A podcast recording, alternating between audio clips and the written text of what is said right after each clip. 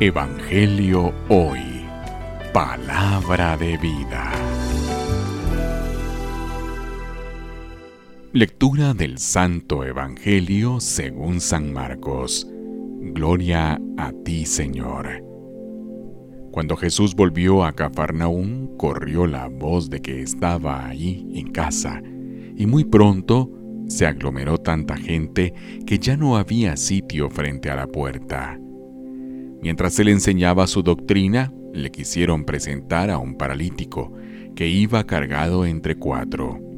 Pero, como no podían acercarse a Jesús por la cantidad de gente, quitaron la parte del techo, encima de donde estaba Jesús, y por el agujero bajaron al enfermo de su camilla. Viendo Jesús la fe de aquellos hombres, le dijo al paralítico, Hijo, tus pecados quedan perdonados. Algunos escribas que estaban allí sentados comenzaron a pensar, ¿por qué habla este así? Eso es una blasfemia. ¿Quién puede perdonar los pecados sino solo Dios?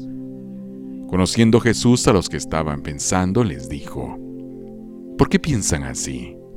Que es más fácil decirle al paralítico, tus pecados te quedan perdonados, o decirle, levántate, recoge tu camilla y vete a tu casa.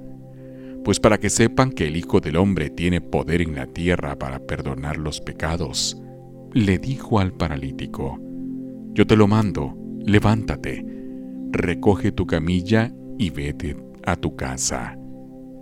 El hombre se levantó inmediatamente, recogió su camilla y salió de allí a la vista de todos, que se quedaron atónitos y daban gloria a Dios diciendo, Nunca habíamos visto cosa igual.